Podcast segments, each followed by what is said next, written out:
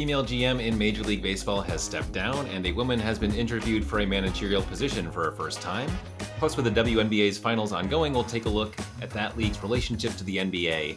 It's Tuesday, October 17th. I'm senior writer Owen Poindexter, and this is Front Office Sports Today.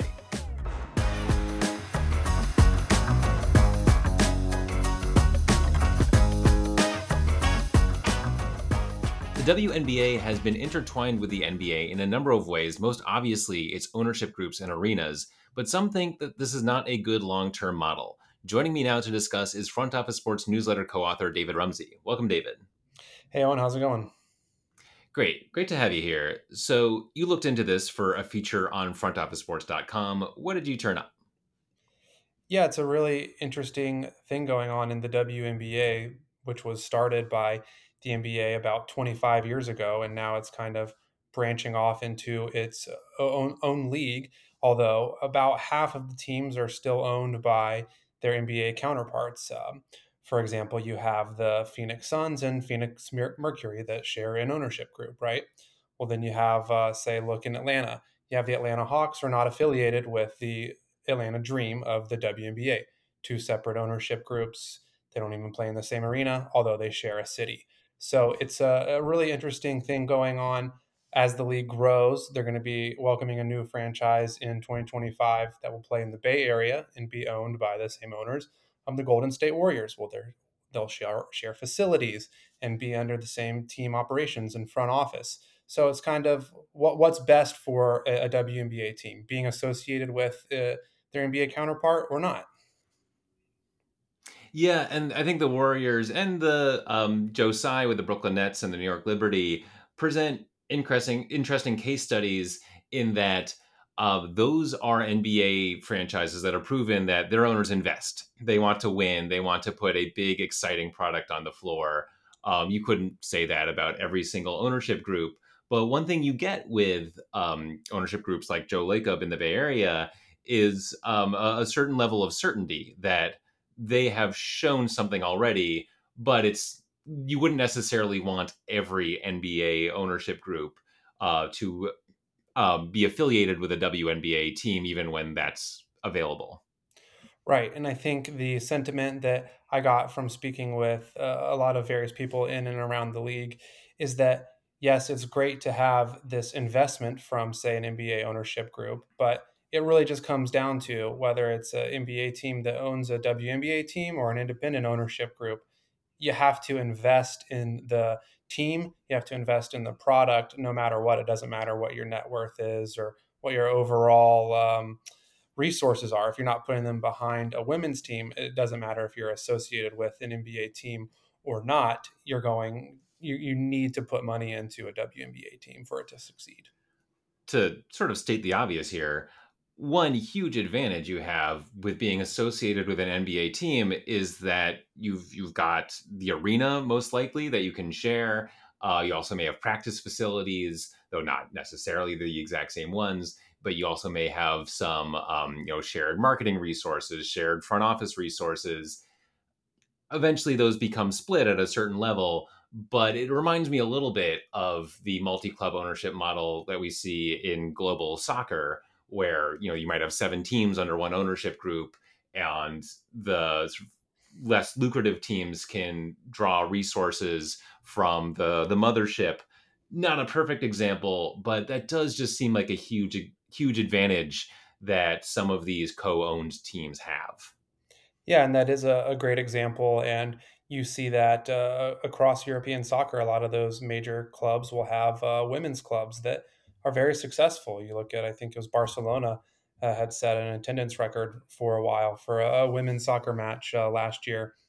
But I think that's a really good point that you bring up because, you know, it, for the story that I wrote, I did speak with the managing partner of the Atlanta Dream, Larry Gottesdiener, and, and he is an independent owner. He's not connected to, like I said, the Hawks earlier or a, any other franchise. The, the Dream or his team, his ownership groups team. And he's really passionate about the fact that he thinks the WNBA needs more independent ownership. He thinks that long term, uh, there's just too many conflicts for a dual ownership group to really put all of their focus and resources behind one WNBA team. And I think he would probably say that was for whether you're connected to a men's NBA team, if you're like Mark Davis, that you have uh, the Oakland Raiders, that's your primary uh, source of wealth, or a number of other things. You look at the Sparks, they're owned by uh, a lot of people that own the Los Angeles Dodgers.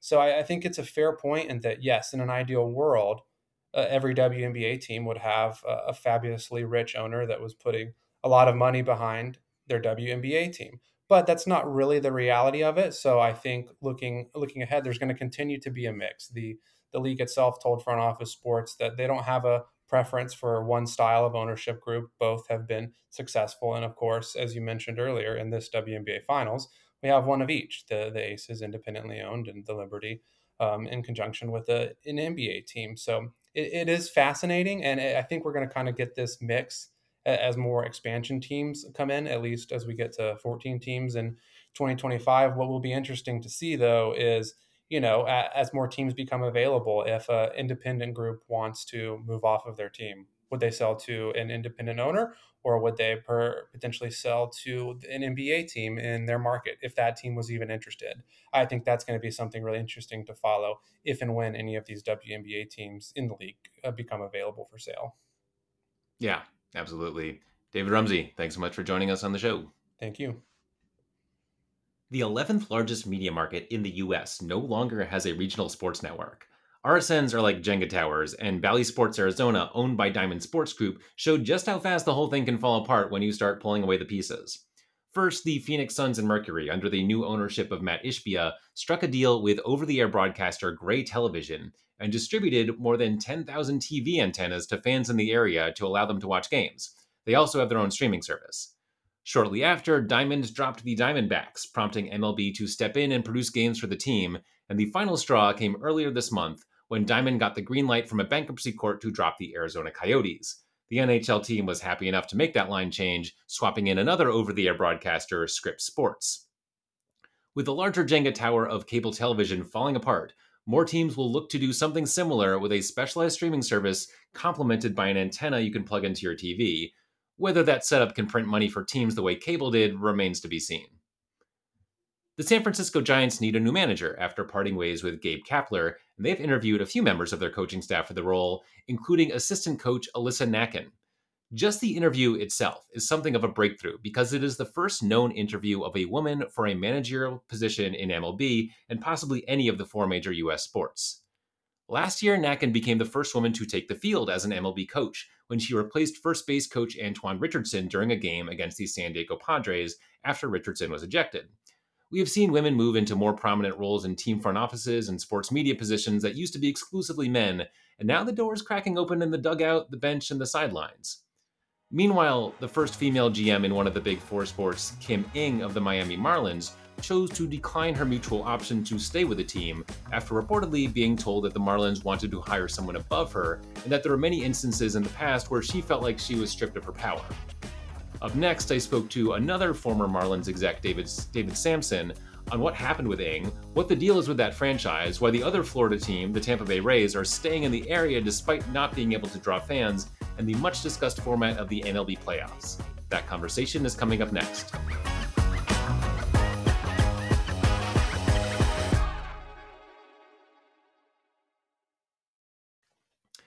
All right, I am joined now by former Miami Marlins president, host of Nothing Personal with David Samson, and currently doing pre and post game analysis for CBS Sports, David Samson. Welcome, David. Good to be back.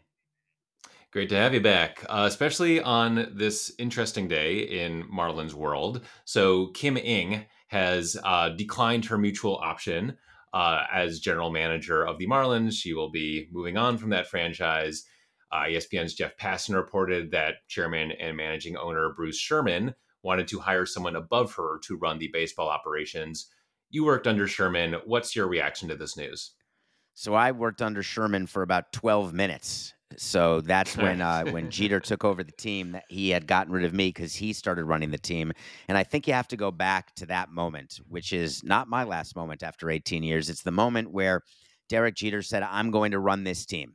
And Bruce Sherman did not do anything or stop him or be in, he wasn't involved at all. And Derek Jeter did everything. And then he brought in Kim Ng, and it was great PR for the Marlins. They had the first female GM in all the four professional North American sports. Except what people don't realize is that it was Derek Jeter doing everything. And that I don't want to say Kim was a figurehead, but the reality is that Kim, with her strong administrative background, was not doing player procurement. Derek Jeter was in charge, and he was doing it with his guy, Gary Denbo. So then, cut to Derek Jeter gets fired. Then Kim is there, and she's working with Bruce Sherman. And Bruce Sherman realizes that he wants someone stronger in place to be the president of baseball operations. And that is not an insult to Kim at all. It is a recognition that he wants to A, be more involved, and B, wanted more help.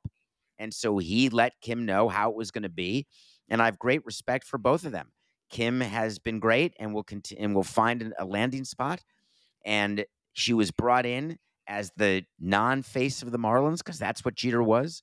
And then when he left, she became the face, and the Marlins realized that it was going to be difficult to part ways, which is why they did the statement, which was we picked up her option and she declined it. And then it had to come out that they were going to put in a president of baseball ops, and she didn't want to be number two. This is a regular power struggle, very normal in companies, including baseball. So the result of it is not surprising to me because I think the Marlins will be fine, and so will Kim.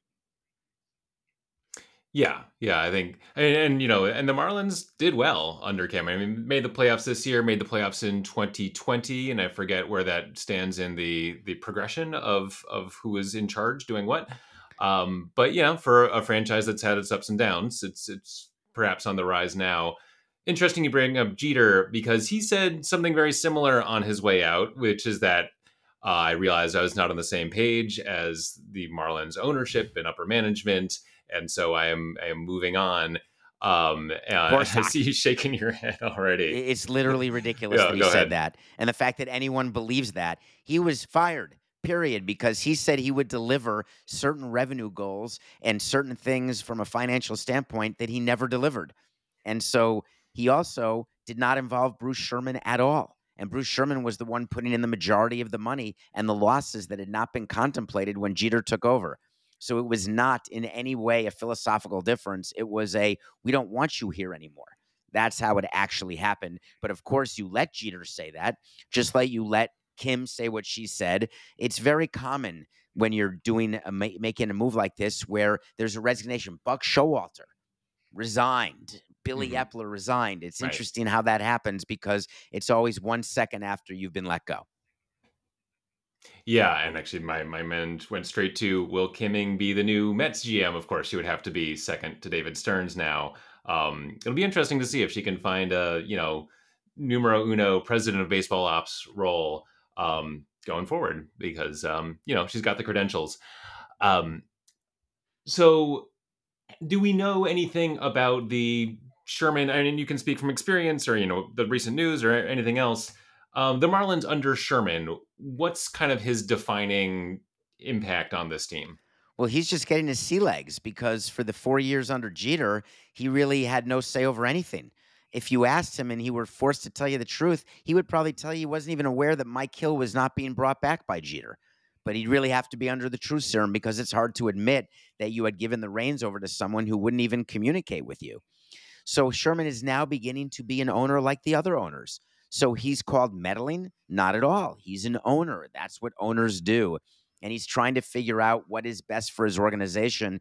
And anyone who's looking at that team sees a payroll that was higher than revenues allow, sees a record in one run games that is not sustainable, sees an offense that struggled, and sees pitching that's hurt. So trying to figure out what to do, realizing that you've got to get young players, you've got to get young hitters, and you've got to sprinkle it with free agents and not make any mistakes. And him saying that he wants more help in addition to Kim, and then Kim saying, I only want to be number one or nothing. All of that is very normal, growing pains. So I think we're going to start to see what Sherman's ownership is like over the next one to four years. All right, very interesting. Let's hop over to the MLB playoffs. So I don't know if anyone's pointed this out yet, but all the 100 win teams are gone. um, what does this mean for the incentives? That's obviously a joke in putting rosters together. This is a debate that I would say I had at least twice a week from 2003 to 2017. Literally, I'm not kidding you. Who would you rather be, is how the debate goes.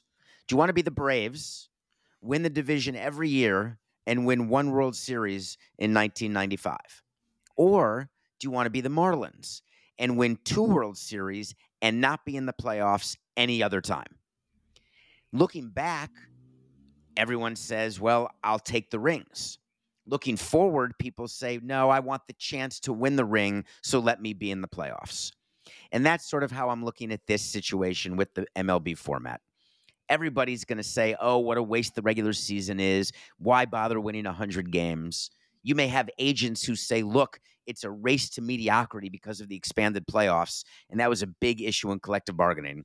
But I would encourage people to look, the, look at this differently being in the playoffs the way the Dodgers are year after year, the way the Cardinals were until this year, the Yankees were until this year, with very few exceptions, you at least have a chance to have a ground ball go your way or some sort of blue base hit go your way or get a pitching performance like we're seeing out of Jordan Montgomery. You want the chance. But I get that we all base it on rings until our team's eliminated. And then we say, I can't believe we didn't make it further. So my argument to you, Owen, is give me a chance to win the ring in advance, but looking back, give me the ring. Right. And I, I feel like people will say, like, oh, here's how you win in the playoffs. It's different from the regular season. And I just don't see the evidence for that. I mean, the Phillies got to the World Series last year, have a very good shot this year, and they just smash home runs and hit more home runs than the other team, which is what you know, you hit all well, this like, you know, it's all small ball in the playoffs. I mean, they're getting great not, pitching too. Yeah, let's not forget that what what the Phillies have is Nolan Wheeler is a true one-two, and then they have a bullpen that is all of a sudden, you know, bending and not breaking. And you're seeing that on the American League side. The Texas Rangers, the most maligned bullpen in baseball, and all of a sudden they're getting the job done, and they only have to get it done for seven more times. That's it, and they'll be yeah. they'll have rings. But eh, I remember when we won the World Series, we blew a bunch of saves.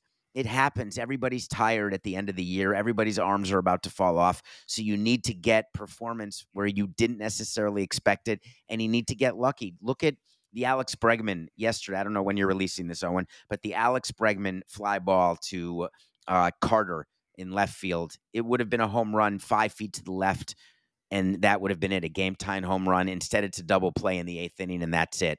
That's the kind of stuff you need to have happen when things are going your way in the playoffs. Right, and that speaks to the the notion that you just need chances. Like you need to get your shot, and then it's you know you're you're one in twelve basically, um, you know, with some modifications, but you're not much better than one in twelve at the start of the playoff. You bring up a great point because one in twelve is correct, except for the people with the buy, and then they're one in eight. So that's a damn big right, difference. Right. Yeah. Yeah. Which is why I think the buy is still a good thing. Agreed. Yeah. Would you make any changes to this this current playoff format for any reason?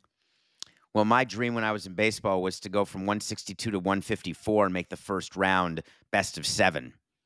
And I want more playoff mm-hmm. games. I want more elimination games. So I was okay with expanding the playoffs and having a one having some teams play one game and if you win you're in like a play in almost a play in tournament like the NBA does because I thought the broadcasters would buy that and I think they would but because of the calendar that has to come with fewer regular season games and we couldn't get certain teams to agree to have four fewer home home games which is what would happen by going 162 to 154 you would lose four home games and four away games but there were teams like the Yankees and the Red Sox and the Giants and the Cubs and the Cardinals. They all wanted to be reimbursed for their four lost home games.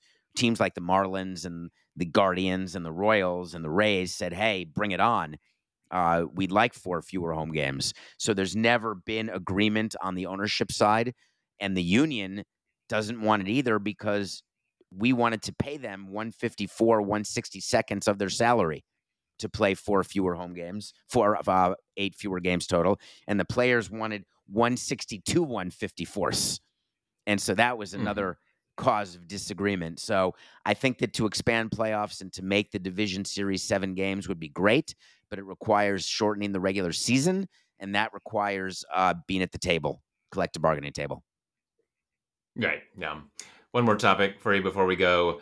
Kind of old news now, but the Rays had a pretty meager crowd for their playoff series. now they want to build a new stadium in the same area. Uh, is this as bad an idea as it sounds? Boy, I'm still upset with Major League Baseball for announcing 19,000 and 20,000 for the wild card. I know baseball is happy that the Rays lost, so they didn't have to host any more games. But speaking as a connoisseur of making up attendance, all this would have been avoided. It never would have been talked about if they announced 31,000. People would have said, oh, it didn't look that crowded, but then you forget about it. Now it's a story two weeks later and a year later. But if you're Stu Sternberg, it's certainly something you have to think about. Because even with the Marlins, when we made the playoffs in 03, we were drawing 65,000 people to every home game other than the first one, and we drew 61,000 to that one. So I thought to myself, a ballpark with 38,000, piece of cake, no problem. And I was wrong. So Tampa for sure has to be thinking about that. But also, what are their choices? They're not able to move to northern New Jersey. They can't become the third team there or in Boston or in Hartford.